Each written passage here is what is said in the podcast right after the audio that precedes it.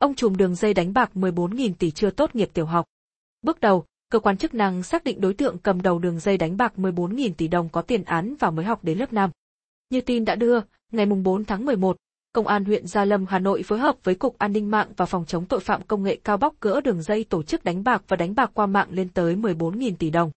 Cơ quan điều tra xác định đối tượng cầm đầu là Phạm Công Anh, sinh năm một nghìn chín trăm bảy mươi chín, trú tại Lạng Sơn. Công Anh cùng hai đối tượng khác là Hoàng Mạnh Lâm, sinh năm một nghìn chín trăm tám mươi bảy và Đinh Văn Hoàng, sinh năm một nghìn chín trăm tám mươi lăm, cùng trú tại Lạng Sơn trực tiếp chỉ đạo bốn mươi hai đại lý cấp dưới của đường dây này.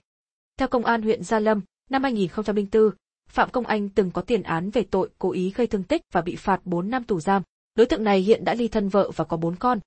Phạm Công Anh chỉ học đến lớp năm, nhưng tự mày mò công nghệ tạo lập đường dây tổ chức đánh bạc và đánh bạc cùng một số đối tượng khác. Nhóm đối tượng hoạt động như mô hình một công ty, phân cấp, thiết lập các nhóm, đại lý, quảng cáo trên mạng Facebook, YouTube lôi kéo người chơi tham gia, một cán bộ điều tra cho biết.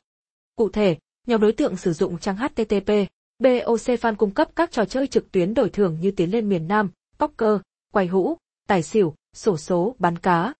Để tham gia, người chơi đăng ký tài khoản tại trang web trên hoặc trang H T T P, tai bọc fan để tải ứng dụng, sau đó mua tiền ảo, xu tương ứng trong game thông qua thẻ nạp điện thoại viễn thông hoặc liên hệ với đại lý niêm yết để chuyển tiền qua tài khoản ngân hàng, ví điện tử để mua tiền ảo.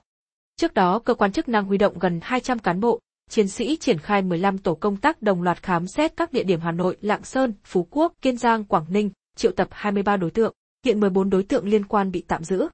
Cơ quan điều tra thu giữ bốn xe ô tô, trong đó có xe Mercedes Maybach cùng hàng chục máy tính, điện thoại, thẻ ngân hàng.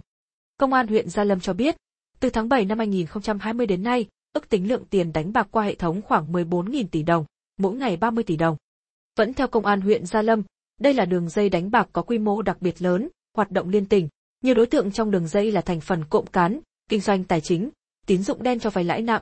Khó khăn trong công tác điều tra là các đối tượng sử dụng số điện thoại rác, tài khoản giả, không chính chủ đăng ký bằng chứng minh thư và số điện thoại trôi nổi hoặc mua, xin lại của người khác, một cán bộ điều tra cho hay.